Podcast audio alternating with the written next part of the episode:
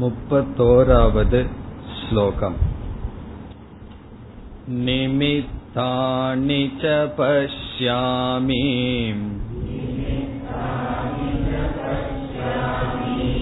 विपरीतानि केशव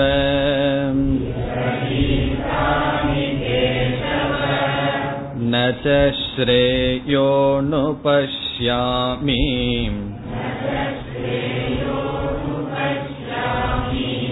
हत्वा स्वजनमाहवे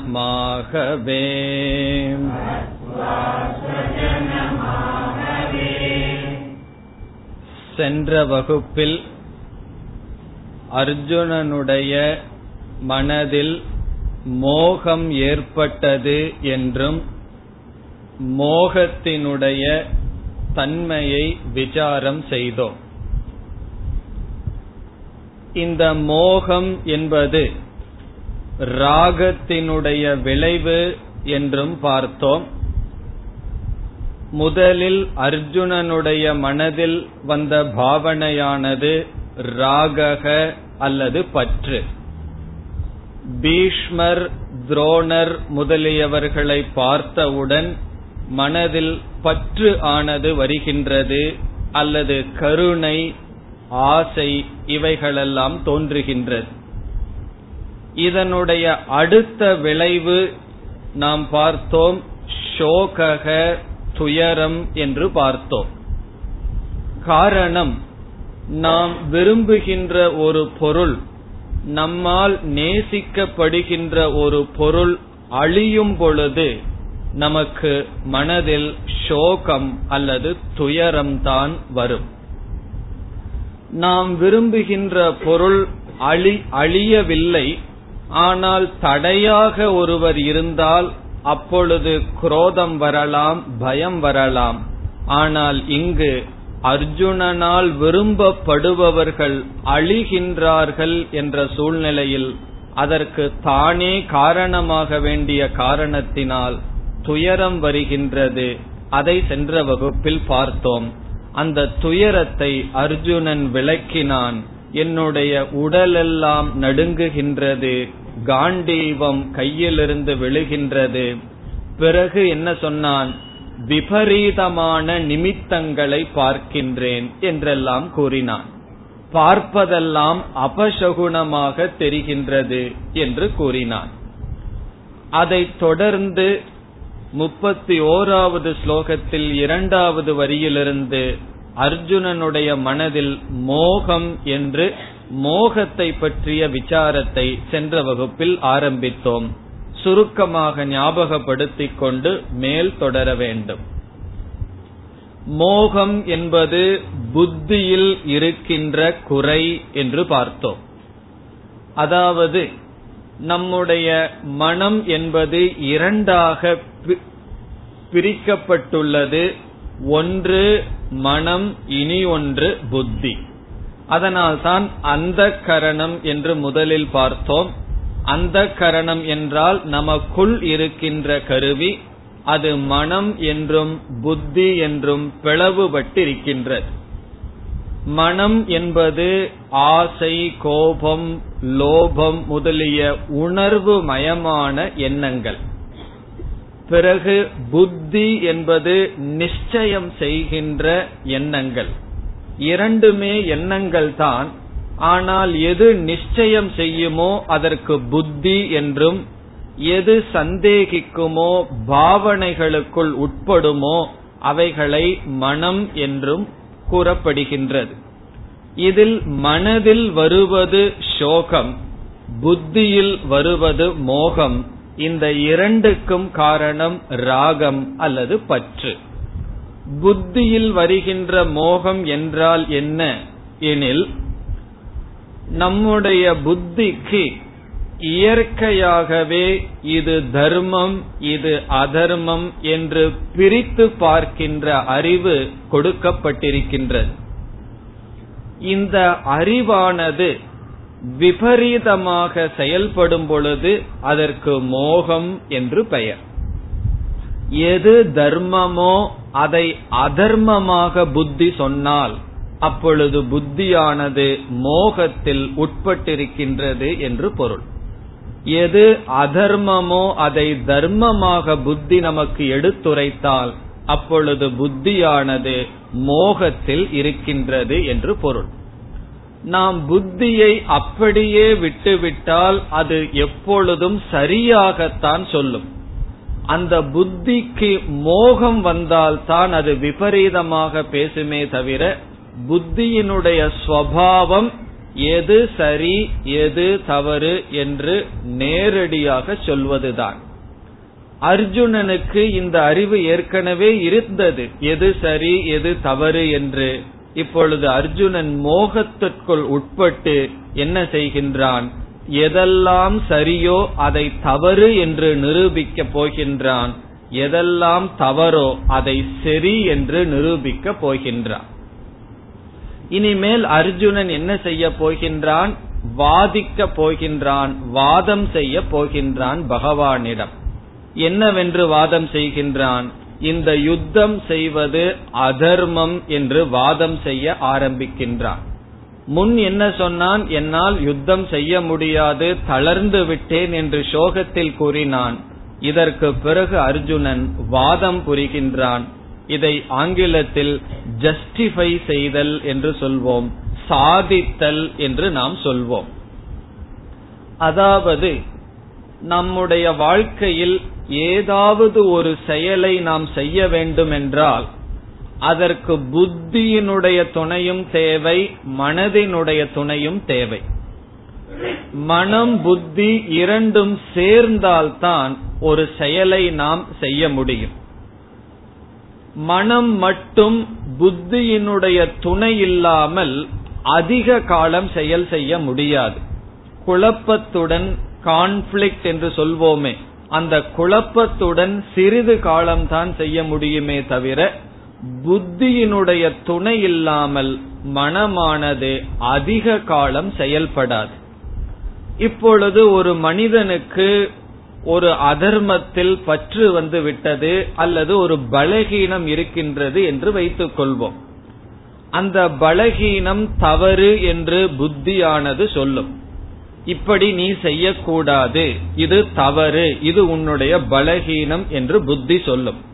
இருந்தாலும் மனதிற்கு அதை விட்டு செயல்படுவதற்கு சக்தி இல்லை. காரணம் பற்று இருக்கின்றது பலகீனம் இருக்கிறது. அப்பொழுது என்ன செய்யும் என்றால் இந்த மனமானது புத்தியை மயக்கி தனக்கு சாதகமாக பேச வைத்து விடும் நமக்குள்ளேயே நம்ம சில சமயங்கள்ல பேசிட்டு இருப்போம் பேசி என்ன செய்வோம்? நமக்கு எது விருப்பமோ அது தர்மமோ அதர்மமோ இரண்டாவது பட்சம் நமக்கு எது விருப்பமோ அதை மனது புத்தியிடம் சொல்லி அந்த புத்தியை நாம் மாற்றி மனதோடு சேர்த்து பிறகு செயல்பட ஆரம்பிப்போம். அந்த சமயத்தில் நம் மனமிடம் புத்தி என்னவெல்லாம் சொல்கின்றதோ அதெல்லாம் உண்மைக்கு முரண்பாடாகத்தான் இருக்கும். அது உண்மைக்கு முரண்பாடாக இருக்கும்னு நமக்கு தெரியுமா என்றால் நமக்கு தெரியாது. நமக்கு தெரியாமலேயே புத்தி நம்மை ஏமாற்றிவிடும். அதனால்தான் சென்ற வகுப்பில் பார்த்தோம் நமக்கு ஒரு பெரிய பகைவன் யார் என்றால் நம்முடைய புத்தி தான் வெளியே இருப்பவர்கள் நம்மை ஏமாற்றுகிறார்கள் என்றெல்லாம் சொல்கின்றோம். எத்தனை முறை நம்முடைய புத்தி நம்மை ஏமாற்றியது என்று பார்த்தால் கணக்கில்லாத முறை ஏமாற்றி இருக்கும். எங்கெல்லாம் நமக்கு பலகீனம் இருக்கின்றதோ பற்று இருக்கின்றதோ அந்த இடத்திலெல்லாம் அந்த பலகீனத்தோடு நாம் பலகாலம் செயல்பட்டிருக்கின்றோம் என்றால் புத்தி நம்மை ஏமாற்றி இருக்கின்றது. புத்தியை நாம் மழுங்க வைத்து மனமானது புத்தியுடன் சேர்ந்து செயல்பட்டுள்ளது. இப்ப பலருக்கு பலவிதமான பலகீனங்கள் இருக்கும். அந்த பலகீனத்தை அவர்கள் என்ன செய்வார்கள்? அது ஏதாவது சில காரணங்களை சொல்லி சாதிப்பார்கள். அதனால ஒருவரிடம் நீங்கள் செய்வது தவறு என்று கூறும் பொழுது அவர் அந்த தவறை ஜஸ்டிஃபை செய்யறாருன்னு வச்சுக்கோ. அது தப்பல்லன்னு சில காரணங்கள் சொன்னால் அவரிடம் சொல்லி ஒரு பிரயோஜனமும் கிடையாது. காரணம் அவருடைய புத்தியே மாறிவிட்டது. அவருடைய விருப்பத்துக்கு தகுந்தாற்போல் புத்தியானது தீர்மானிக்கும் நிச்சயம் செய்யும். அவரிடம் போய் இது உண்மை என்று எடுத்து சொன்னால் புத்திக்குள் அந்த உண்மையானது ஏறாது. காரணம் பற்று அல்லது ராகம் என்பது தடையாக இருக்கும். உதாரணமாக சில பேருக்கு சிகரெட்டு குடிக்கிற பழக்கம் இருக்கும். அது யாருக்கு தெரியாது எந்த புத்திக்கு தெரியாது இது தவறுன்னு சொல்லி. எல்லாருக்குமே தெரியும் அது உடலுக்கு நல்லதல்ல நமக்கு நல்லதல்ல நம்மை சுத்தி இருப்பவர்களுக்கு நல்லதல்லன்னு தெரியும். அவர்களிடம் கேட்டால் என்ன சொல்வார்கள் தெரியுமோ? இதெல்லாம் நான் சும்மா பண்ணிட்டு இருக்கேன் எப்ப வேணாலும் விட்டுருவேன்னு சொல்லுவார்கள். எப்பொழுது வேண்டுமானாலும் நான் விட்டு விடுவேன்னு சொல்லி எவ்வளவு பலகீனமான செயல்களை மனிதர்கள் செய்கிறார்கள் அது எப்ப வேண்டுமானாலும் விடுவீங்கன்னா விடுன்னு சொன்னா விட மாட்டார்கள் நான் விட்டு விடுவேன். இது ஏதோ நான் சும்மா குடிக்கிறேன் அது சீரியஸா எடுத்துக்கல. இப்படி எல்லாம் சொல்வது என்னன்னா இதெல்லாம் புத்தியினுடைய வேலை. புத்தியானது. இந்த மனம் என்ன செய்து விட்டது? அந்த பலகீனத்திலிருந்து விடுபட சக்தி இல்லை. உடனே புத்தியை தன்வசப்படுத்தி விட்டது. ஆகவே எப்பொழுது புத்தி மனதினுடைய வசப்படுகின்றதோ அப்பொழுதெல்லாம் புத்தியானது மோகத்திற்குள் இருக்கின்றது என்று பொருள். எப்பொழுது புத்தி வெற்றி அடைகின்றதோ அப்பொழுது அவன் தர்மப்படி வாழ்க்கையை நடத்துவான். இப்பொழுது அர்ஜுனனுடைய மனநிலை என்ன? அவனுக்கு ராகம் பற்று என்பது அதிகமாக குடிகொண்டுள்ளது. ஆகவே இப்பொழுது கொஞ்சம் கொஞ்சமாக அவனுடைய புத்தியானது மனதின் பக்கம் வருகின்றது. ஆகவே இதற்கு பிறகு வருகின்ற ஸ்லோகங்களில் ஒவ்வொரு ஸ்லோகத்திலும் அர்ஜுனன் சாதிக்கின்றான். சாதிக்கின்றான்னா ஜஸ்டிஃபை செய்கின்றான். யுத்தம் செய்வது அதர்மம். யுத்தம் செய்யக்கூடாது. நாம் இந்த இடத்திலிருந்து சென்று விட வேண்டும் என்று சாதிக்கின்றான். இதில் ஒரு மனோதத்துவம் என்னவென்றால் அர்ஜுனனுக்கு தெளிவாக தெரிந்துவிட்டது என்று வைத்துக் கொள்வோம் அவனுடைய அறிவில் எந்த சந்தேகமும் இல்லாமல் நாம் வந்திருப்பது அதர்மம். தர்ம யுத்தம் நாம் செய்யவில்லை என்று தெளிவாக தெரிந்திருந்தால் எப்படி கிருஷ்ணனை ஒரு ஆணையிட்டானோ இரண்டு சேனைக்கும் நடுவில் ரதத்தை நிறுத்துன்னு ஆணையிட்டானோ அதே போல் கிருஷ்ணனிடம் ஆணையிட்டிருப்பான். இந்த ரதத்தை இங்கிருந்து எடுத்து சென்று விடு என்று ஆணையிட்டிருப்பான். அவன் பேசிக்கொண்டு இருக்க மாட்டான். எப்பெல்லாம் நம்மிடம் பலகீனம் இருக்குமோ அப்பெல்லாம் நம்ம அதிகமாக பேசுவோம். இப்ப அர்ஜுனன் வந்து நாம் செய் நாம் யுத்தம் செய்வது தவறு என்று இவ்வளவு நேரம் பேசுவதிலிருந்தே என்ன தெரிகின்றது? அவன் மோகத்தில் பேசுகின்றான். அவன் தெளிவான அறிவில் இல்லை என்பது தெரிய வருகின்றது. இத பகவான் அடுத்த அத்தியாயத்துல சொல்ல போறாரு நீ இவ்வளவு நேரம் ஞானிகளை போல் பேசினாய் என்று சொல்லுவார். அதனுடைய அர்த்தம் என்ன? நீ ஞானிய போல பேசுற அப்படின்னு அர்த்தம் என்ன? உன்னை பார்த்தா அறிவாளி போல இருக்கு அப்படின்னா அதனுடைய அர்த்தம் என்ன? நீ முட்டாள் அப்படின்னு அர்த்தம். அத ஒரே வரியில பகவான் பேச இருக்கின்றார். ஆகவே அர்ஜுனன் மோகத்தில் உட்பட்டு தர்ம சாஸ்திரத்தை எல்லாம் எடுத்து தனக்கு சாதகமாக கையாளுகின்றான். எல்லாருமே தர்மத்தை தனக்கு சாதகமாக கையாளுகிறார்களே தவிர யாருமே தர்மத்திற்காக தர்மம் பேசுவதே கிடையாது. ஈவன் சாதாரண டிராபிக்ல போகும்போதும் கூட ஃப்ரீ லெப்ட் டர்ன் இருக்கும். நம்ம லெப்ட்ல போகும்போது யாராவது முன்னாடி நின்னா நமக்கு என்ன ஆகும்? கோபம் வரும் தர்மம் பேசுவோம். ஃப்ரீ லெப்ட்னு சொல்லி இங்க நிக்கிறானேன்னு சொல்லி. ஆனா நம்ம ரைட்ல போகும்போது லெப்ட் டேர்ன்ல போய் நம்ம நிக்கும் போது நமக்கு அது தெரியாது. ஆகவே எப்பொழுதெல்லாம் தர்ம சாஸ்திரம் பேசுகின்றோமோ அப்பொழுதெல்லாம் தர்மத்திற்காக நாம் பேசுவதில்லை. நம்முடைய சுயநலத்திற்காகத்தான் பேசி வருகின்றோம். அதைத்தான் அர்ஜுனனும் செய்ய போகின்றான். இந்த நிலை வருவதற்கு முன் அர்ஜுனன் மிக மிக தெளிவாக இருந்துள்ளான் எந்த விஷயத்தில்? இப்பொழுது நாம் வந்திருப்பது தர்மயுக்தம் யுத்தம் என்பதில் சந்தேகமில்லை. என்ற தெளிவாக அர்ஜுனன் இருந்திருக்கின்றான். காரணம் தர்மசாஸ்திரப்படி யுத்தம் என்பது கடைசியில் செய்யப்பட வேண்டிய கையாள வேண்டிய ஒரு நிலை. உங்களுக்கெல்லாம் தெரிஞ்சிருக்கலாம் நான்கு படிகள் சொல்லப்படும். சாம தான பேத தண்டம் என்று சொல்லப்படும். இப்ப இரண்டு நாட்டுக்கோ அல்லது ஒரு குடும்பத்திலேயே இரண்டு பேருக்கோ ஒரு மனஸ்தாபம் வந்ததுன்னு வச்சுக்குவோம். முதல்ல என்ன செய்யணும் சொன்னா சாம. சாம என்றால் காம்ப்ரமைஸ் பண்ணி பார்க்கணும். இரண்டு பேர்த்துக்கும் ஒத்து போவதற்காக என்ன முயற்சி செய்யணுமோ அதை செய்ய வேண்டும். இது ஒரு குடும்பமாகலாம் அல்லது இரண்டு நாட்டுக்கு ஆன பிரச்சனையாக இருக்கலாம். இரண்டு பேருக்கும் கருத்து வேறுபாடு வந்தால் முதலில் சாம என்றால் இவரையும் அவரையும் வைத்து நாம் பேசி பார்க்க வேண்டும். அதை பகவான் செய்தார். பகவான் சென்ற தூதுக்கு பெயர்தான் சாம என்று பெயர். சாம என்றால் தூது போனார். பேசி பார்த்தார். போரெல்லாம் நடக்காமல் நாம் ஏதாவது செய்ய முடியுமா? முடியாது என்றவுடன் அடுத்த படிக்கு பாண்டவர்கள் இறங்கி வந்தார்கள் தானம். தானம் என்றால் இரண்டு பேருக்குள் மனஸ்தாபம் இருந்தால் ஒருவர் கொஞ்சம் விட்டு கொடுத்தால் அந்த பிரச்சனையானது முடிவடைந்து விடும் இந்த ரெண்டு பேருமே விட்டு கொடுக்கலன்னு சொன்னா தான் பிரச்சனை அதிகமாகும். ஆகவே தானம் என்றால் நியாயப்படி பாதி ராஜ்யம் பாண்டவர்களுக்கு வர வேண்டும். ஆனால் பகவான் கடைசியில் எவ்வளவு தூரத்துக்கு வந்தார்? அஞ்சு வீடாவது கொடுப்பையா அப்படிங்கிற அளவு வந்தார். அஞ்சு நகரம்னு வந்தார் அஞ்சு கிராமம்னு வந்தார். அஞ்சு வீடு பிறகு துரியோதனன் என்ன சொன்னான்? ஊசி முனைக்கான இடமும் கூட கொடுக்க மாட்டேன் என்று சொன்னான். ஆகவே தானத்தையும் அங்கு முயற்சி செய்து தோல்வி அடைந்தார்கள் பாண்டவர்கள். மூன்றாவதாக பேதம் என்றால் பகைவனுடைய பலத்தை சற்று சிதறடைத்து பார்ப்பது. இப்போ ஒருவர் வந்து நம்மோட மோதிட்டு இருக்காருன்னு சொன்னா எதனால அப்படி அவர் செய்கின்றார்? எந்த பலத்தினால்?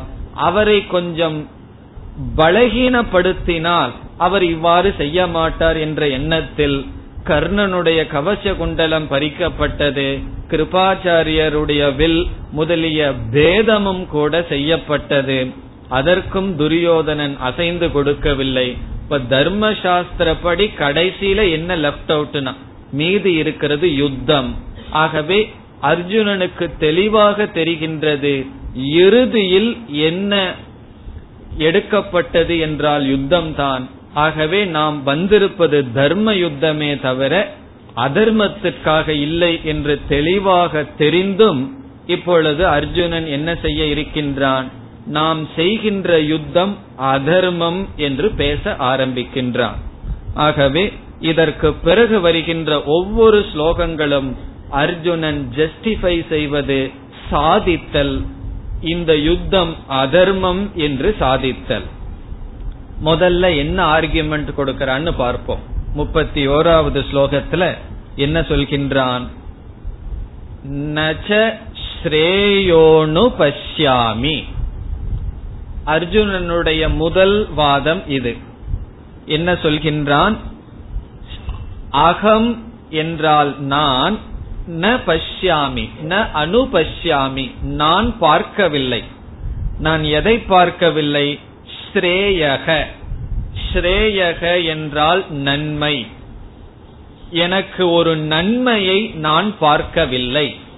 எதில் நன்மை? ஸ்வஜனம் ஹத்துவா ஸ்வ என்றால் நம்முடைய ஜனம் என்றால் நம்முடைய மக்களை ஹத்துவா என்றால் கொன்று கொன்றால் எங்கு? ஆகவே. ஆகவே என்றால் யுத்தத்தில். யுத்தத்தில் ஆகவே. இந்த யுத்தத்தில் சுவஜனம் நம்முடைய மக்களை ஹத்துவா கொன்று அப்படி கொள்வதனால் ஸ்ரேயஸை நான் பார்க்கவில்லை.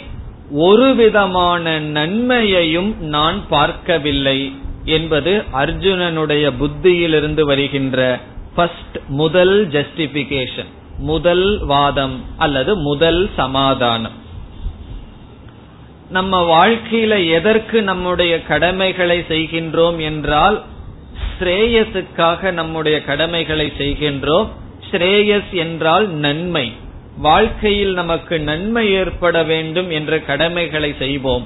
ஆனால் அர்ஜுனன் சொல்கின்றான் இதை செய்வதன் மூலமாக நான் ஒரு விதமான நன்மையையும் பார்க்கவில்லை. யா எது பார்க்கவில்லை? என்னுடைய புத்தியானது பார்க்கவில்லை. என்னுடைய அறிவானது எந்த விதமான நன்மையையும் இந்த யுத்தத்தினால் பார்க்கவில்லை என்று அர்ஜுனன் கூறுகின்றான். ஆனால் அர்ஜுனனுக்கு நன்கு தெரிகின்றது. நாம் வந்தது நம்முடைய கடமையை செய்ய வேண்டும் என்று இருந்தாலும் அர்ஜுனனுடைய புத்தியின் மயக்கத்தால் இவ்விதம் பேசுகின்றான். ஆகவே முப்பத்தி ஓராவது ஸ்லோகத்தில் முதல் அர்ஜுனனுடைய வாதம் நான் எந்த நன்மையையும் பார்க்கவில்லை ஆகவே இந்த யுத்தத்தை செய்ய மாட்டேன். இனி அடுத்த வாதம் என்ன? முப்பத்தி இரண்டாவது ஸ்லோகம். न काङ्क्षे विजयम् कृष्ण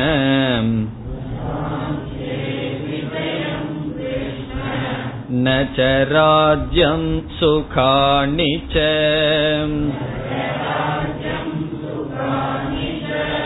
किं नो राज्येन गोविन्द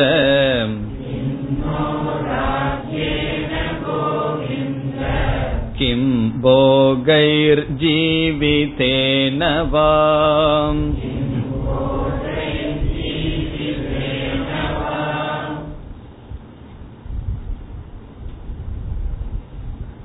முதலில் அர்ஜுனன் கூறினான் நான் ஒரு விதமான நன்மையையும் பார்க்கவில்லை ஸ்ரேயஸை பார்க்கவில்லை ஆகவே எதற்காக இந்த யுத்தம் செய்ய வேண்டும் இங்கு நன்மை ஸ்ரேயஸ் என்றால் புண்ணியம் என்றும் பொருள் கொள்ளலாம். எனக்கு ஒரு விதமான புண்ணியமும் வருவதாக பார்க்கவில்லை. சில சமயங்கள்ல இந்த காரியத்தை நீ செஞ்சீனா உனக்கு புண்ணியம் வரும்னு சொன்னா சில பேர் அந்த புண்ணியம்ங்கிறது யாரு பார்க்கிறா? அது கண்ணுக்கு தெரியுதா? ஆகவே அந்த புண்ணியத்துக்காக நான் எதையும் செய்ய மாட்டேன் என்று சொல்லலாம். ஒரு கால் பகவான் நீ வந்து புண்ணியம் வருகின்றது என்று செய்ய வேண்டாம். உனக்கு புண்ணிய பாபத்தில் நம்பிக்கை இல்லை என்றாலும் கூட இந்த யுத்தம் செய்து இதனால் உனக்கு ராஜ்யம் வெற்றி சுகங்கள் இதை அனுபவிக்கலாமே என்று பகவான் கூறலாம் அல்லவா? ஸ்ரேயசோ புண்ணியமோ உனக்கு வரும் என்று நீ நினைக்காவிட்டாலும் ராஜ்யத்திற்காகவும் வெற்றிக்காகவும் போகத்திற்காகவும் நீ இந்த யுத்தத்தை செய்யலாம் என்று பகவான் நினைத்தால் அப்படி பகவான் நினைப்பார்னு சொல்லிட்டு அர்ஜுனன் பேசுகின்றான். எப்பொழுதுமே நமக்கு ஒரு பலகீனம் இருந்ததுன்னு சொன்னா மற்றவர்களெல்லாம் என்னென்னலாம் நினைப்பாங்கன்னு அவங்க அப்படி நினைக்க மாட்டாங்க. அப்படியெல்லாம் நம்ம கற்பனை பண்ணிட்டு நம்ம ஜஸ்டிஃபை பண்ணிட்டு இருப்போம் நீங்க இப்படி நினைச்சா இப்படி பதில் இப்படி பேசினால் நான் இதற்கு பதில் சொல்கின்றேன் என்று. எந்த சூழ்நிலையில நம்ம அதிகமா பேசி சத்தமா பேசி வேகமா பேசி படபடப்புடன் பேசி ஒரு காரியத்தை வந்து அல்லது ஒரு கருத்தை ஸ்தாபனம் செய்ய விரும்புறமோ அல்லது செய்யறமோ அந்த இடத்துல எல்லாம் பலகீனம் நம்மிடம்தான். தர்மம் நம்மிடம் இருந்து பலம் நம்மிடம் இருந்தா இந்த மாதிரி எல்லாம் நம்ம பேச மாட்டோம். ஆகவே அர்ஜுனன் அவ்விதம் படபடன்னு பேசிக்கொண்டே வருகின்றான். இந்த நேரத்துல கிருஷ்ணர் என்ன பண்றாருன்னா கிருஷ்ணரை பார்த்து ஒரு முக்கியமான வேல்யூ நம்ம கத்துக்கணும். என்ன பண்றாரு தெரியுமோ? பேசாம இருக்கார் பகவான். ஒண்ணுமே பேசவில்லை. அர்ஜுனன் பேசுவதை விட்டு விட்டு கேட்டுக்கொண்டிருக்கின்றார். அதாவது குழந்தையா இருக்கும்போது நம்ம பேசி பழகிறோம். அது ஒரு கஷ்டமான ஆர்ட் தான். கொஞ்சம் பெருசானதுக்கு அப்புறம் பேசாம இருந்து பழகிறது அதை விட கஷ்டமான ஒரு பயிற்சி. சில சூழ்நிலையில பேசாம இருந்து பழகணும். இந்த இடத்துல முதல் அத்தியாயம் முழுவதும் பகவான் ஒரு வார்த்தையும் பேசுவதில்லை. பகவான் அர்ஜுனன் சொல்வதை பகவான் கேட்டுக்கொண்டே இருக்கின்றார். அடுத்த வாதமாக அர்ஜுனன் என்ன சொல்கின்றான்? நான் ராஜ்யத்திற்காகவோ வெற்றிக்காகவோ போகத்துக்காகவோ இந்த யுத்தத்தை செய்ய விரும்பவில்லை. எனக்கு ராஜ்யமும் வேண்டாம்.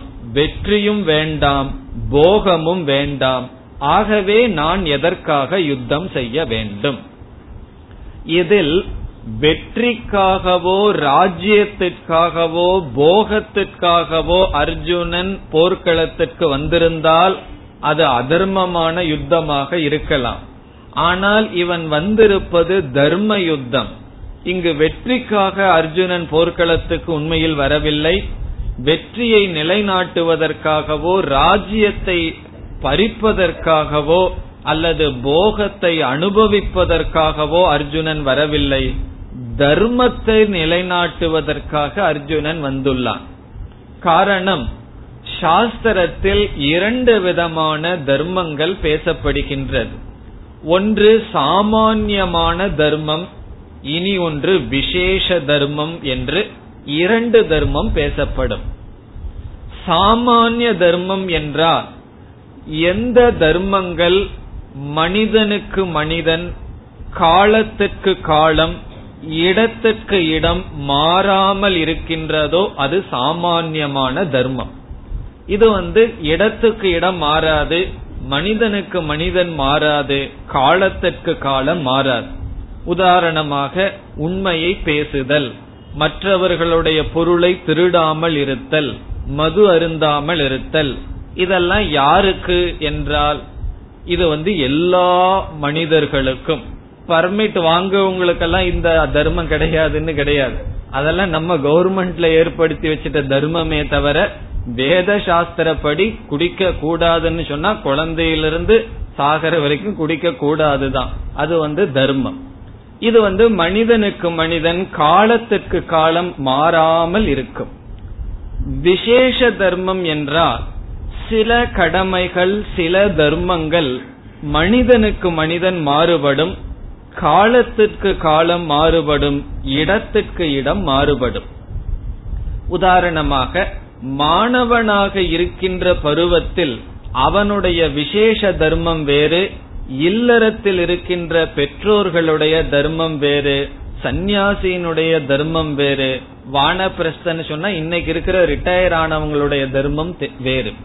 ஆகவே ஒவ்வொரு ஆசிரமத்தில் இல்லறத்தில் இருப்பவர்கள் தர்மம் வேறு சந்நியாசி தர்மம் வேறு ஆகவே மனிதனுக்கு மனிதன் மாறுபடுகின்ற தர்மங்கள் இருக்கின்றது. அதே போல பிராமணனுடைய தர்மம் வேறு கத்திரியனுடைய தர்மம் வேறு என்று வர்ணத்தினுடைய அடிப்படையிலும் தர்மங்கள் எல்லாம் மாறி வரும். இப்பொழுது விசேஷ தர்மத்திற்கும் சாமானிய தர்மத்திற்கும் ஒரு முரண்பாடு வருகின்றது என்று வைத்துக் கொள்வோம் சாமானிய தர்மம் என்ன சொல்கின்றது? அகிம்சை யாரையும் துன்புறுத்தக்கூடாது என்பது சாமானிய தர்மம். விசேஷ தர்மம் கத்திரியனுக்கு தர்ம யுத்தம் செய்ய வேண்டும் என்பது கத்திரியனுடைய விசேஷ தர்மம். ஆகவே கத்திரியன் விசேஷ தர்மத்தை பின்பற்றும் பொழுது சாமானிய தர்மமான அகிம்சையை தியாகம் செய்துதான் ஆக வேண்டும். இதர் நம்மளுடைய வாழ்க்கையிலையும் பல சமயங்கள்ல இந்த தர்ம சங்கடம்னு வரலாம். ரெண்டுமே நல்லதா இருக்கு எதை செய்வது என்றால் எது விசேஷ தர்மமோ அதை நாம் பின்பற்ற வேண்டும். அப்படி பார்க்கையில் அர்ஜுனன் அகிம்சையினுடைய அடிப்படையில் இங்கு வாதம் செய்தால் அது மோகம். காரணம் அவனுடைய விசேஷ தர்மம் சாஸ்திரப்படி யுத்தம் செய்யத்தான் வேண்டும்.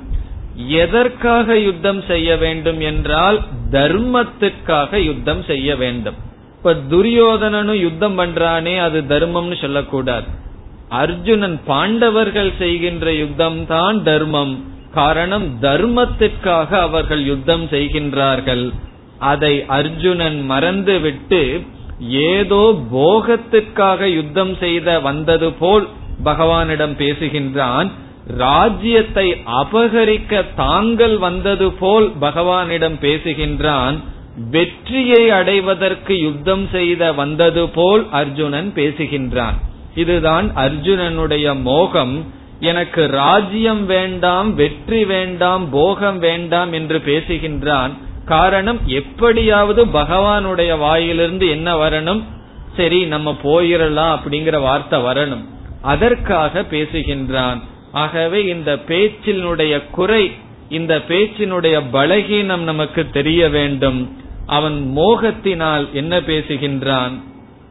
ஸ்லோகத்திற்குள் செல்லலாம். ந காங்கே விஜயம் கிருஷ்ண. கிருஷ்ண அழைக்கின்றான். ஹே கிருஷ்ண. பக்கத்துல தானே பகவான் இருக்கார். எதுக்கு பகவானுடைய பெயரை எல்லாம் சொல்றாருன்னா கொஞ்சம் கவனமா நான் சொல்றத கேளுங்கன்னு சொல்லி கூப்பிடுறான். ஹே கிருஷ்ண ஹே கிருஷ்ணா விஜயம் விஜயம் என்றால் வெற்றியை ந காங்கே நான் விரும்பவில்லை. வெற்றியை நான் விரும்பவில்லை. ந காங்ஷே விஜயம். வெற்றியை நான் விரும்பவில்லை. பிறகு நான் வேற எதை விரும்பல? நஜ ராஜ்யம். ஒரு ராஜ்யத்தையும் நான் விரும்பவில்லை. வெற்றியையும் நான் விரும்பவில்லை. ராஜ்யத்தையும் ந காங்ஷே ந காங்ஷேங்கிறதுக்கு சப்ஜெக்ட் அகம். நான் வெற்றியை விரும்பவில்லை. நான் ராஜ்யத்தையும் விரும்பவில்லை. பிறகு என்னன்னா வெற்றியும் ராஜ்யமும் எதற்குனா சுகாணிச்ச நான் சுகத்தையும் இன்பத்தையும் விரும்பவில்லை.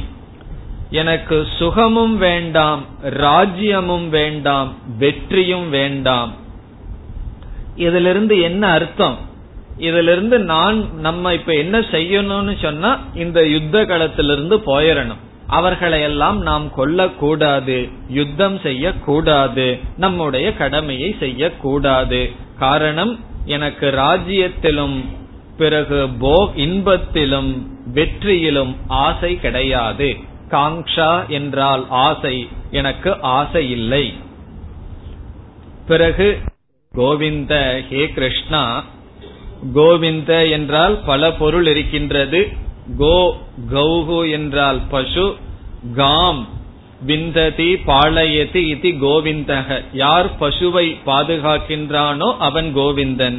அத சாஸ்திர ரீதியாக சொன்னால் பசு என்றால் ஜீவாத்மா ஜீவாத்மாக்களை காப்பவன் பகவான். அப்படிப்பட்ட ஹே கோவிந்த அவன் பேசுறான் கிம்னோ ராஜ்யேன நக என்றால் நமக்கு ராஜ்யேன கிம். இந்த ராஜ்யத்தினால் என்ன ஆவது என்று கேட்கின்றான். இந்த கிம்ங்கிற வார்த்தை இங்க வந்து கேள்வி அல்ல. சாதாரணமா சமஸ்கிருதத்தில் கிம் என்ற வார்த்தைக்கு என்னன்னு ஒரு கேள்வி இந்த இடத்துல ஆக்ஷேபம் ஆக்ஷேபம்னு சொன்னா அதனால என்ன? சில சமயங்கள்ல நம்ம அந்த என்னங்கிற வார்த்தைய வந்து கேள்வியாக கேட்க மாட்டோம். ஒரு ஆச்சரியமாக ஒரு ஆக்ஷேபமாக நாம் கேட்போம். ஆகவே கிம் ராஜ்யேன ராஜ்யத்தினால் ஆக வேண்டியது என்ன? பிறகு சொல்றான் கிம் போகைகி போகத்தினால் தான் வாழ்க்கையில் நாம் எதை சாதித்து விடுவோம்? அதனால் வாழ்க்கையில் எதை நாம் அடைந்து விடுவோம்? பிறகு அவனுடைய மனநிலை அடுத்த நிலைக்கு போய்விட்டது. ஜீவிதேனவா கிம்? உயிர் வாழ்றதுனாலதான் என்ன சாதிச்சிட்டோம். இதெல்லாம் இந்த மாதிரி வைராக்கியம் அடிக்கடி திடீர்னு வரும். யாராவது வீட்டுல இறந்து போயிட்டாங்கன்னு வச்சுக்குவோம்.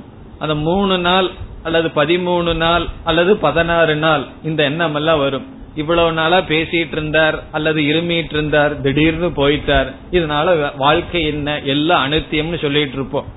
அதுக்கு ஒரு வை ஜிகாச வைராகியம்னு சொல்றது. அதாவது ஒருவர் இறந்துட்டார் இறந்த உடனே அவர் சுடுகாட்டுக்கு போற வரைக்கும் வைராகியம். சுடுகாட்டுக்கு போகும்போது நம்ம பார்க்கலாம். என்ன பேசுறாங்கன்னு கேட்டா அங்க வேதாந்தம் தான் பேசிட்டு இருப்பார்கள். அவ்வளவு தூரம் வைராகியத்தோட போவார்கள். வீட்டுக்கு வந்தாராம். வந்த உடனே வீட்டுக்குள்ள போகும்போது அத காலை வந்து சுத்தம் பண்ணிட்டு தானே உள்ள போகணும். அதற்கு அந்த சொம்பு வந்து வெளியே வச்சிருந்துதான். உடனே என்ன பண்ணாரு? அதை போய் முதல்ல உள்ள வை அப்படின்னு சொன்னான். காரணம் என்னன்னா வைராகியம் அதோட சுடுகாட்டுல தோன்றி சுடுகாட்டிலேயே தகனம் பண்ணிட்டு வந்துருவோம். எதைய? வைராகியத்தை அந்த வைராகியம் அர்ஜுனனுக்கு வருகின்றது. ஜீவிதேனவா. உயிர் வாழ்ந்துதான் என்ன கிருஷ்ணா பிரயோஜனம் என்று அவன் பேசுகின்றான்.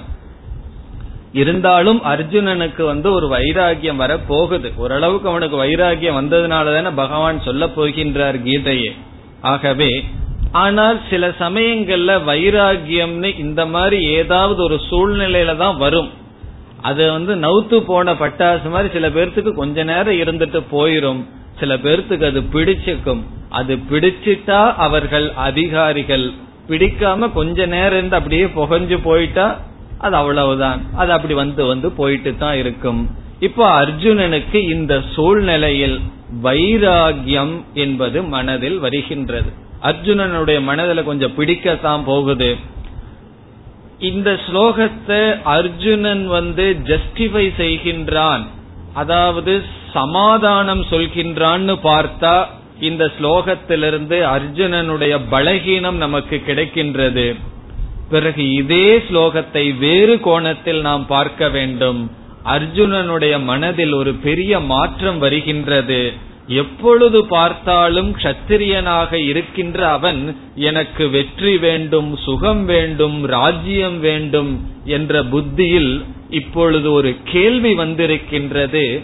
ராஜ்யத்தினால் என்ன பலன்? சுகத்தினால் தான் என்ன பலன்? அல்லது ஜீவிதத்தினால் தான் என்ன பலன் என்று இந்த சோகமே அவனுக்கு ஒரு வைராகியத்தை மனதில் கொடுக்கின்றது. அது ஒரு சிஷ்யனுக்கு தகுதியாக அமைய போகின்றது.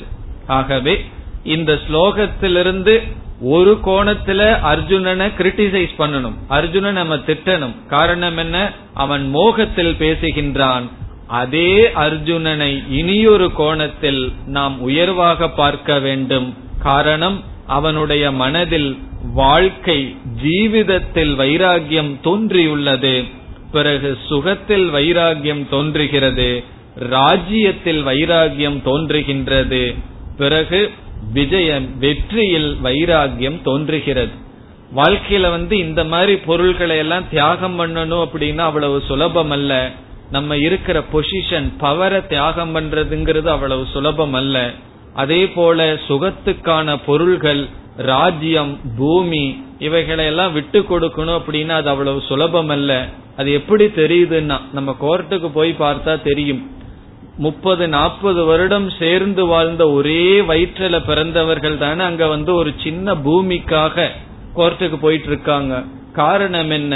ஒரு பூமியை விட்டு கொடுக்க மனமில்லை பொருளை மற்றவர்களுக்கு விட்டு கொடுக்க மனமில்லை. இங்கு அர்ஜுனனுக்கு என்ன வந்து விட்டது? ராஜ்யத்தினால் என்ன பலன்? போகத்தினால் என்ன பலன்? சுகத்தினால் எதை அடைகின்றோம்? என்ற வைராகியம் மனதில் தோன்றுகின்றது. அதனால வந்து என்னைக்குமே ஒருத்தரை பார்த்தா முழுமையா பார்க்கணும். ஒருவர்கிட்ட இருக்கிற ஒன்னா குறைய பார்ப்போம். இல்ல நிறைய பார்ப்போம். புகழ்ந்தா புகழ்ந்துட்டே இருப்போம். இகழ்ந்தா இகழ்ந்துட்டே இருப்போம். அப்படி இல்லாமல் இந்த ஸ்லோகத்தில் அர்ஜுனனை ரெண்டு கோணத்துல பார்க்கணும். புத்தியில மோகத்துல பேசுறான். அதே சமயத்தில் மனதில் வைராகியமும் அவனுக்கு மெதுவாக வருகின்றது. சோகத்திலிருந்து வைராகியம் படிப்படியாக வருகின்றது. இனி மீண்டும் அர்ஜுனன் என்ன பேசுகின்றான்? அடுத்த ஸ்லோகம் முப்பத்தி மூன்று ஏஷாமர்த்தே காங்கிதம் நகம்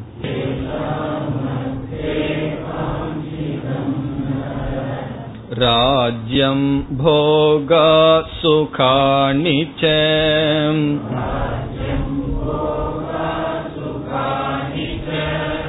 त इमेव स्थिता युद्धे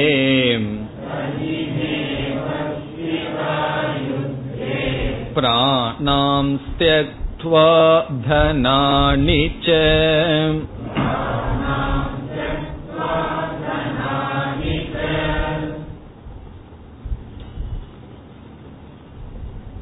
அடுத்ததாக அர்ஜுனன் பேசுகின்ற வாதம் யாருக்காக நாம் இந்த தர்ம யுத்தமோ அல்லது ஏதோ ஒரு யுத்தம் செய்து ராஜ்யத்தை அடைய வேண்டுமோ அவர்கள் இறந்ததற்கு பிறகு அந்த ராஜ்யத்தினால் என்ன பலன்? இப்ப வந்து நம்ம வந்து ஒரு வெஹிக்கிள் வாங்கலான்னு முடிவு பண்றோம். ஒரு வாகனம் எதற்கு வாங்குறோம்னா பிரயாணம் பண்றதுக்கு வாங்குறோம். அந்த வாகனம் வாங்கினதுக்கு அப்புறம் நமக்கு கை கால் வராதுன்னு வச்சுக்குவோம். பிறகு அந்த வாகனத்தை வாங்கி என்ன பிரயோஜனம்? எதற்காக ஒன்றை வாங்குறமோ ஒன்றை அடையிறமோ அதனுடைய பர்பஸ் அதுவே சென்று விட்டால் அது எதற்கு என்பதுதான் கேள்வி. ஆகவே இங்கு யாருக்காக எவர் எந்த பந்துக்களை நாம் அருகில் வைத்துக்கொண்டு இந்த உலகத்தையும் ராஜ்யத்தையும் அனுபவிக்க விரும்புகின்றோமோ அவர்களையெல்லாம் நாசம் செய்து இந்த ராஜ்யத்தினால் என்ன பலன் என்று அர்ஜுனன் கேட்கின்றான். இதில் ஒரு நியாயமும் இருக்கின்றது. இருந்தாலும் அதர்மத்தின் பக்கம் இருப்பவர்கள் அதர்மத்தை சார்ந்தவர்கள்தான். பீஷ்மர் துரோணர் அவரவர்கள் அளவில் நல்லவர்களாக இருந்தாலும் அவர்களும் அழிவுக்கு உட்பட்டவர்கள்தான். காரணம் அதர்மத்திற்கல்லவா அவர்கள் துணை போகிறார்கள். ஆகவே அர்ஜுனன் கேட்கின்றான் யாருக்காக நாம் ராஜ்யத்தை அடையணுமோ அவர்களை கொன்று ராஜ்யத்தை அடைந்து என்ன பலன்? ஒரு வீடு கட்டுறோம் எதற்காக வீடு கட்டுறோம்னு சொன்னா ஒரு குடும்பத்தோட சேர்ந்து வாழணும்னு வீடு கட்டுறோம். வீடு கட்டினதுக்கு அப்புறம் வீட்டில் இருக்கிறவங்க எல்லாத்தையும் வீட்டுக்குள்ளேயே சமாதியும் கட்டணும்னு சொன்னா அந்த வீடு எதற்காக? ஆகவே இந்த ராஜ்யத்தை வாங்கி நாம யாருக்காக யாருடன் சேர்ந்து அனுபவிப்போமோ அவர்களெல்லாம் இறந்ததற்கு பிறகு எதற்கு ராஜ்யம் என்று கேட்கின்றார். இது அர்ஜுனனுடைய மூன்றாவது வாதம். முதல் வாதம் என்ன? நச்ச ஸ்ரேயோனு பஷ்யாமி. எந்த விதமான ஸ்ரேயசையும் நன்மையையும் நான் பார்க்கவில்லை. இரண்டாவது எனக்கு ராஜ்ய சுகமும் இல்லை வெற்றியில் சுகமும் இல்லை பிறகு இன்பத்திலும் சுகம் கிடையாது.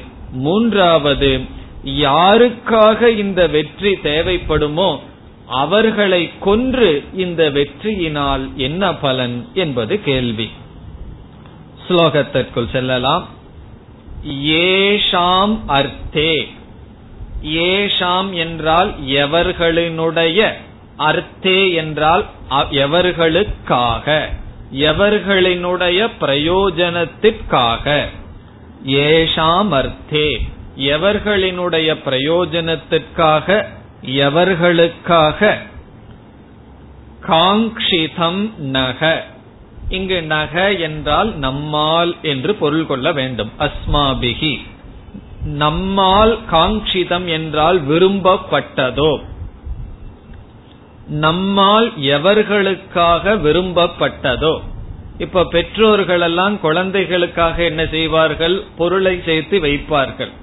அந்த பொருளை சேர்த்து வைக்கிறதே எதற்குன்னா குழந்தைகளுக்காக. அவர்களை அழித்து பொருளை சேர்த்தணும்னு சொன்னா எதற்காக அவர்கள் அந்த பொருளை சேர்த்த வேண்டும்? அதே போல அர்ஜுனன் நினைக்கின்றான் நம்முடைய சந்ததி அபிமன்யு மற்ற குழந்தைகள் அவர்களுக்காக ராஜ்யத்தை வாங்கி கொடுக்கணும்னு சொல்லி அவர்களை அழித்து நம்ம ராஜ்யத்தை வச்சுட்டு என்ன செய்ய போகின்றோம்? ஆகவே ஏஷாம் அர்த்தே எவர்களுக்காக நக நம்மால் காங்கிதம் விரும்பப்பட்டது? என்ன விரும்பப்பட்டது நம்மால்? ராஜ்யம். இந்த ராஜ்யம் எவர்களுக்காக விரும்பப்பட்டதோ? போகாகா. விதவிதமான போக பொருள்கள். இங்கு போகாகா என்றால் பொருள்கள். அரசன்னு சொன்னா போகத்தினுடைய பொருளுக்கு பஞ்சமா? போகத்தினுடைய பொருள்கள் எவர்களுக்காக விரும்பப்பட்டதோ? சுகாணிச்ச இன்பங்கள் எவர்களுக்காக நாம் விரும்புகின்றோமோ? பிறகு என்ன சொல்கின்றான் இரண்டாவது வரியில்? த இமே. அத பிரிச்சா தே இமே. அந்த இவர்கள் யுத்தே அவஸ்திதாக. யுத்த பூமியில் நின்று கொண்டு இருக்கின்றார்கள். யாராரு நிற்கிறார்கள் அடுத்த ஸ்லோகத்தில் அர்ஜுனனே சொல்றான். இப்ப யாராரு என்று அர்ஜுனன் கூறுகின்றான். அவர்களெல்லாம் அவஸ்திதாக நின்று கொண்டு இருக்கின்றார்கள். இந்த யுத்தத்தில் நிற்கிறார்கள். அவர்கள் யார்னா? எவர்களுக்காக ராஜ்யமும் சுகமும் நாம் அடைய வேண்டுமோ அவர்களே யுத்தத்தில் நின்று கொண்டு இருக்கின்றார்கள். அவர்கள் எப்படி நிக்கிறாங்களாம் பிராணான் தியக்துவா. அவர்களுடைய பிராணனை விட்டுவிட்டு நிற்கிறார்கள். அது எப்படி நிக்க முடியும்? பிராணனை விட்டுட்டு எப்படி நிக்கிறார்கள் சொன்னா அர்ஜுனனுக்கு அவ்வளவு கான்பிடன்ஸ் இருக்கு. நான் காண்டீவத்தை எடுத்தேன் அப்படின்னா அடுத்த நிமிஷம் அவங்க கிட்ட பிராணன் இருக்காதுன்னு சொல்லி. அப்படி அவங்க பிராணனை விட்டுட்டு நிக்கிறாங்கன்னு சொன்னா பிராணனை விட தயாராக நிற்கிறார்கள். அதனுடைய அர்த்தம் என்ன? நான் யுத்தம் செய்ய ஆரம்பித்தால் அவர்களுடைய பிராணன் அங்கு இருக்காது. இந்த மகாபாரதத்திலேயே ரெண்டு பேர்த்துக்கு ஓவர் கான்பிடன்ஸ் ஒன்னு கர்ணனுக்கு ஒன்னு அர்ஜுனனுக்கு. அதனாலதான் ரெண்டு பேரும் மோதிக்கொள்கிறார்கள். இப்ப அர்ஜுனனுக்கு தன் மீது அவ்வளவு நம்பிக்கை கர்ணனுக்கும் அவ்வளவு நம்பிக்கை. அதனால சொல்றான் அவர்களெல்லாம் பிராணனை விட்டு விட்டு நிற்கிறார்கள். காரணம் இந்த யுத்தத்தை நான் ஆரம்பித்தால் யாரிடமும் பிராணன் இருக்காது. பிறகு வேற எதைய தியாகம் பண்ணிட்டு வந்திருக்காங்க. தனானிச்ச. அவர்களுடைய தனம் அவர்களுடைய பொருளையும் தியாகம் செய்து நிற்கிறார்கள். இங்கு தனானி என்று சொன்னால் அவர்களுடைய மனைவி மக்கள் அல்லது பொருள்கள் ராஜ்யம் இவை எல்லாத்தையும் தியாகம் செய்து விட்டு நிற்கிறார்கள். அவருடைய சுற்றத்தார்கள் அவர்களுடைய பொருள்கள் அவர்களுடைய பிராணன் இவ்வளையும் தியாகம் செய்து நிற்கிறார்கள். யார்? யார் யார் பொருட்டு நாம் ராஜ்யத்தை சம்பாதிக்க வேண்டுமோ அவர்களெல்லாம் வந்து நிற்கிறார்கள் என்று சொல்கின்றான். பிறகு அடுத்த ஸ்லோகத்தில் யாரெல்லாம் என்று சொல்கின்றான். இங்க வந்து புரோனவுன்ல சொன்னா யாருடைய பொருட்டு ராஜ்யம் நமக்கு வேணும்னு நினைச்சோமோன்னு சொன்னா பிறகு அடுத்த ஸ்லோகத்தில் தெளிவாக சொல்கின்றான் யாராருக்காக நாம் ராஜ்யத்தை போகங்களை சுகங்களை சம்பாதிக்க வேண்டும்? என்று கூறுகின்றான். முப்பத்தி நான்காவது ஸ்லோகம் आचार्याः पितरः पुत्राः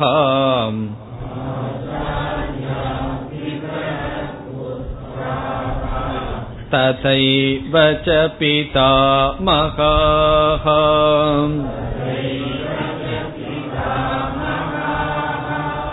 मातुला श्वशुरा पौत्राः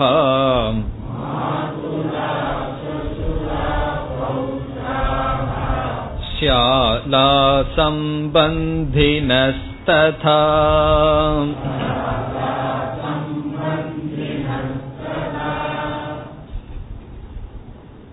இங்கு அர்ஜுனன் கூறுகின்றான் யாரெல்லாம் எதிரே நிற்கிறார்கள் இவர்கள் பொருட்டன்றோ நாம் ராஜ்யத்தையும் சுகத்தையும் அடைய வேண்டும்.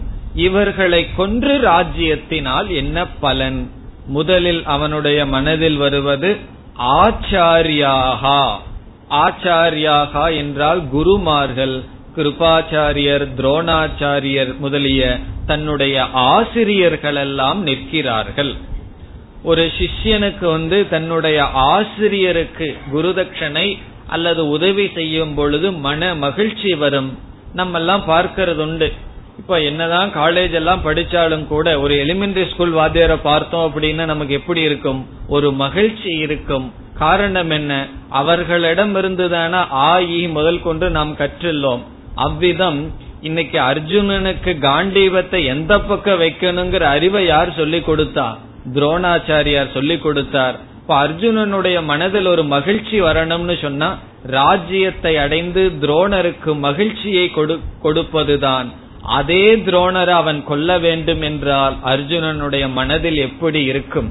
இப்ப யாருக்கு உதவி செய்து யாருக்கு பொருளையும் ராஜ்யத்தையும் கொடுத்து மகிழ அர்ஜுனன் விரும்புகின்றானோ அவர்களையே அர்ஜுனன் கொல்ல வேண்டும் என்றால் அர்ஜுனனுடைய மனம் எப்படி இருக்கும்? ஆகவே ஆசிரியர்கள் அல்லவா நம் எதிரில் நிற்கிறார்கள்? அவர்களின் பொருட்டல்லவா நாம் ராஜ்யத்தையும் போகங்களையும் நாம் அடைய வேண்டும். அவர்களின் பொருட்டு இதை நாம் அடைய வேண்டும். அவர்களை கொன்று இதை அடைவதனால் என்ன லாபம்? ஆகவே ஆச்சாரியாக ஆசிரியர்கள். பிறகு பிதரக பெற்றோர்கள்.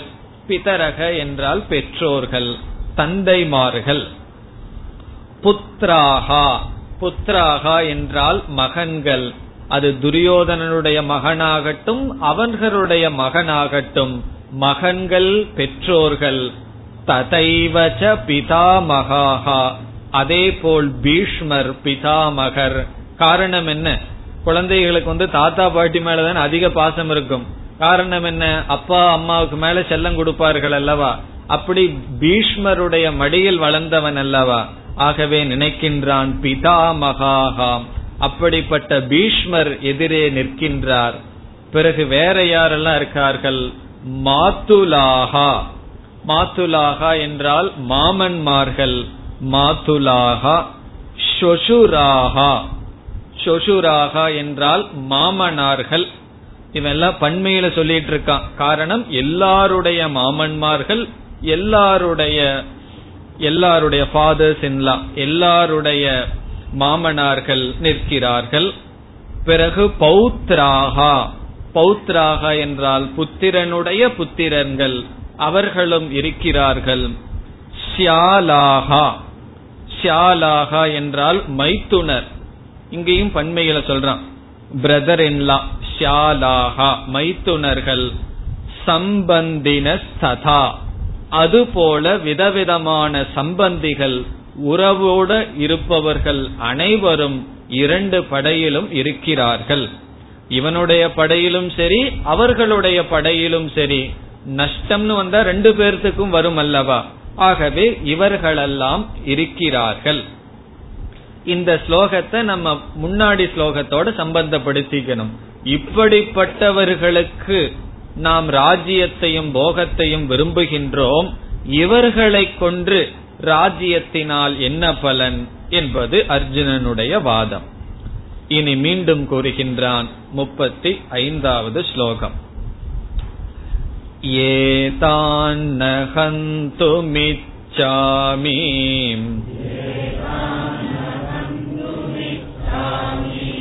घ्नतोऽपि मधुसूदन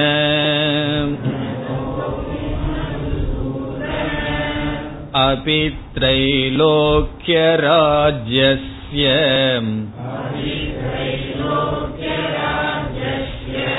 हेतो किन्नु महीकृते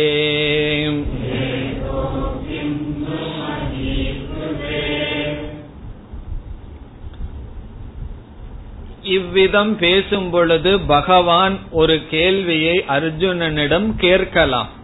அதை அர்ஜுனனே மனதில் கற்பனை செய்கின்றான். சரி அர்ஜுனா உனக்கு இவர்கள் மீது பரிதாபப்பட்டு இவர்களை நீ யுத்தத்தில் கொல்ல மாட்டேன் என்று சொல்கின்றாய். ஆனால் இவர்களுக்கு உன்மீது அந்த பரிதாபம் எல்லாம் கிடையாது. இப்ப இந்த பந்த பாசம்ங்கிறது உன்னோட மனசுலதான் வந்திருக்கே தவிர துரியோதனனும் சகுனியும் காத்து கொண்டு இருக்கின்றார்கள் எப்பொழுதும் உன் தலையை சீவலான்னு சொல்லி. ஆகவே இப்பொழுது பாசம்ங்கிறது உன்னோட மனசுலதான் வந்திருக்கு அவர்களுடைய மனசுல வரல. சில சமயம் அப்படி நடக்கிறது உண்டு ஒருத்தர் மீது நம்ம பாசத்தை வைப்போம். இது ஒன் வே டிராபிக்கா இருக்கும். அவர்களிடமிருந்து பாசம் வராது. பிறகு என்ன வரும்னா வேறொரு பாசம் வரும். நம்மளை வழிக்கு விழுக்காட்டுற பாசம் வரும். ஆகவே அர்ஜுனனிடம் பகவான் கேட்கலாம் உனக்கு அவர்கள் மீது பாசம் இருக்கின்றது. அவர்கள் உன்னை கொன்று விட்டால் நீ என்ன செய்வாய்? அவர்கள் உன்னை எதிர்த்து போருக்கு வந்தால் நீ என்ன செய்வாய்? என்று கேட்டால் அர்ஜுனன் சொல்றான் நான் செத்தாலும் பரவாயில்லை. அவர்களை நான் கொல்ல மாட்டேன். அதை அப்படியே சொல்றான் நான் கொல்லப்பட்டாலும் சரி என்னால் அவர்களை கொல்ல முடியாது. என்று அர்ஜுனன் கூறுகின்றான். அது முதல்ல சொல்லிட்டு பிறகு சொல்றான் இவர்களை நான் கொள்வதனால் மூன்று லோகமே எனக்கு கிடைத்தாலும் நான் இவர்களை கொல்ல மாட்டேன். இவர்களை கொன்ன மீறினா ஹஸ்தினாபுரமும் சேர்ந்துதான் வரப்போகுது. மூன்று லோகம் அவனுக்கு வராது. இருந்தாலும் அவன் பேசுகின்றான் இவர்களை நான் கொன்று அதனுடைய பலனாக சொர்க்கலோகம் வேற என்னென்ன லோகம் அப்படி மூன்று லோகத்தை நான் அடைந்தாலும் எனக்கு கிடைக்கும் என்ற பட்சத்திலும் நான் கொல்ல மாட்டேன்.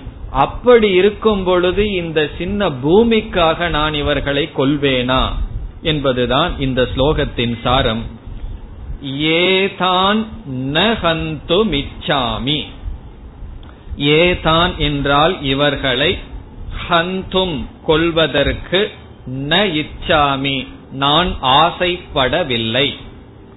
இவர்களை கொல்வதற்கு நான் ஆசைப்படவில்லை. ஒரு கண்டிஷன் சொல்ற என்ன நிபந்தனையில்?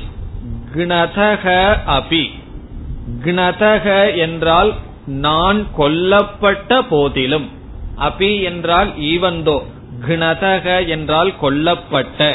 நான் கொல்லப்பட்ட போதிலும் இவர்களை நான் கொல்ல மாட்டேன். அவர்கள் ஆயுதமெடுத்து என்னை வந்து கொன்றாலும் நான் அவர்களிடம் போர் செய்ய மாட்டேன். நான் அவர்களை கொல்ல மாட்டேன். பிறகு மீண்டும் பகவானை அழைக்கின்றான் மதுசூதன. ஹே மதுசூதன ஹே கிருஷ்ணா. இந்த வார்த்தையிலிருந்து என்ன காட்டப்படுகிறது என்றால் பகவானுக்கு மதுசூதனன் ஏர் பெயர் வந்தது. மது அப்படிங்கிற அரக்கனை பகவான் கொன்றார். சூதனன கொல்பவர். மதுங்கிறவரை பகவான் கொல்றதுனால மதுசூதனன்னு பேரு. நீங்க வந்து மதுவைத்தான் கொன்றீர்கள் காரணம் அவன் அரக்கன். இப்ப என்ன யார கொல்ல சொல்கிறீர்கள்? ஆசிரியர்கள் பிதரக பெற்றோர்கள் புத்திரர்கள் இவர்களை நான் எப்படி கொல்ல முடியும்? நீங்க வேணா மதுவை போன்ற அரக்கர்களை கொல்லலாம். ஆனால் பெற்றோர்களையும் உடன் பிறந்தவர்களையும் எப்படி கொல்ல முடியும்? அவர்கள் என்னை கொன்றாலும் நான் அவர்களை கொல்ல மாட்டேன். இது என்னுடைய ஸ்திதி. பிறகு இரண்டாவது வரையில சொல்றான் அபி திரைலோக்கிய ராஜ்யசிய திரைலோக்கிய ராஜ்யம் என்றால் மூன்று லோகத்தில் இருக்கின்ற ராஜ்யத்திற்காக கூட நான் கொல்ல மாட்டேன். ந ஹந்து மிச்சாமி. மூன்று லோகத்தில் இருக்கின்ற பொருளுக்காக அல்லது மூன்று லோகத்தை ஆள வேண்டும் என்ற நிலையிலும் கூட நான் கொல்ல மாட்டேன். பிறகு அப்படி இருக்கும் பொழுது கேட்கின்றான் ஹேதோ கிண்ணு மகி கிருதே மகி கிருதே மகி என்றால் பூமி கிருதே என்றால் அதற்காக. இந்த பூமிக்காக ஹேதோகோ என்றால் இந்த பூமியின் பொருட்டு இந்த பூமிக்காக கிம் இந்த பூமிக்காக நான் கொள்வேனா? மூன்று லோகமுமே எனக்கு கிடைக்கிறதாக இருந்தாலும் நான் கொல்ல மாட்டேன்னு சொல்லும் பொழுது இந்த பூமிக்காக நான் கொள்வேனா? ஆகவே நிச்சயமாக நான் இவர்களிடம் போராட மாட்டேன் என்று கூறுகின்றான். இனி முப்பத்தி ஆறாவது ஸ்லோகம். निहत्यधार्दराष्ट्रान्नः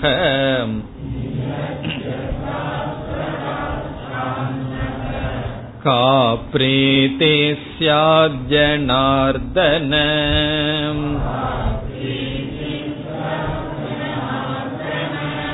पापमेवाश्रये तस्मान्। கத்வைதானாததாயினக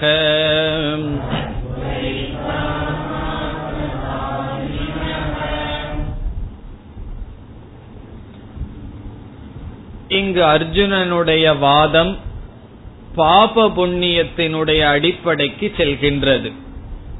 முப்பத்தைந்தாவது ஸ்லோகம் வரை அவனுடைய வாதம் ஒரு டைரக்ஷன்ல இருந்தது. முதல்ல தன்னுடைய அடிப்படையில் பேசினான். எனக்கு இந்த யுத்தத்தில் ஒரு விதமான ஸ்ரேயஸையும் பார்க்கவில்லை. இரண்டாவது என்னுடைய மனதில் ராஜ்யத்திற்கோ போகத்திற்கோ ஆசை கிடையாது. மூன்றாவதாக யார் பொருட்டு நாம் இதை அனுபவிக்கணுமோ அவர்களை கொன்று என்ன பிரயோஜனம்? அடுத்ததாக கூறினால் நான் கொல்லப்பட்டாலும் இவர்களிடம் போராட மாட்டேன். என்றெல்லாம் முப்பத்தைந்தாவது ஸ்லோகம் வரை தன்னை அர்ஜுனன் மையமாக வைத்தே வாதம் புரிந்தான். பிறகு பகவான் நினைக்கலாம் அர்ஜுனா இங்கு உன்னை பத்தி பேச்சு இல்ல தர்மத்திற்காக நீ போர் புரிய வேண்டும் அப்படி இல்லை என்றால் உனக்கு பாபம் வரும் ஆகவே தர்மத்திற்காகவோ தர்மத்தை நிலைநாட்டுவதற்காகவோ போர் புரிய வேண்டும் இந்த இண்டிவிஜுவல் உன்னை பத்தி நீ ஒன்னு நினைக்க வேண்டாம் என்று சொன்னால் அதற்கான வாதத்தை அர்ஜுனன் ஆரம்பிக்கின்றான். ஆகவே இதற்கு பிறகு வருகின்ற ஸ்லோகங்களில் அர்ஜுனன் தர்ம சாஸ்திரத்தை தனக்கு சாதகமாக எடுத்துக்கொள்ள இருக்கின்றான். பிறகு இந்த போரினுடைய விளைவு என்ன என்று சொல்ல இருக்கின்றான். இந்த போர் புரிந்தால் பாபம் தான் வரும் என்று சொல்ல இருக்கின்றான். தர்மம் நாசமடையும் என்று சொல்வான். குல தர்மமெல்லாம் நாசமடையும் என்றெல்லாம் வாதத்தை ஆரம்பிக்க இருக்கின்றான். ஆகவே இதற்கு பிறகு வருகின்ற ஸ்லோகங்களில் தர்மத்தினுடைய அடிப்படையில் வாதத்தை ஆரம்பிக்கின்றான். அவைகளை அடுத்த வகுப்பில் சிந்திப்போம். ஓம் போர் நமத போர்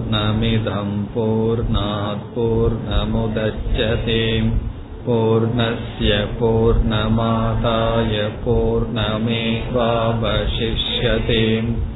ॐ शान्ति शान्ति शान्तिः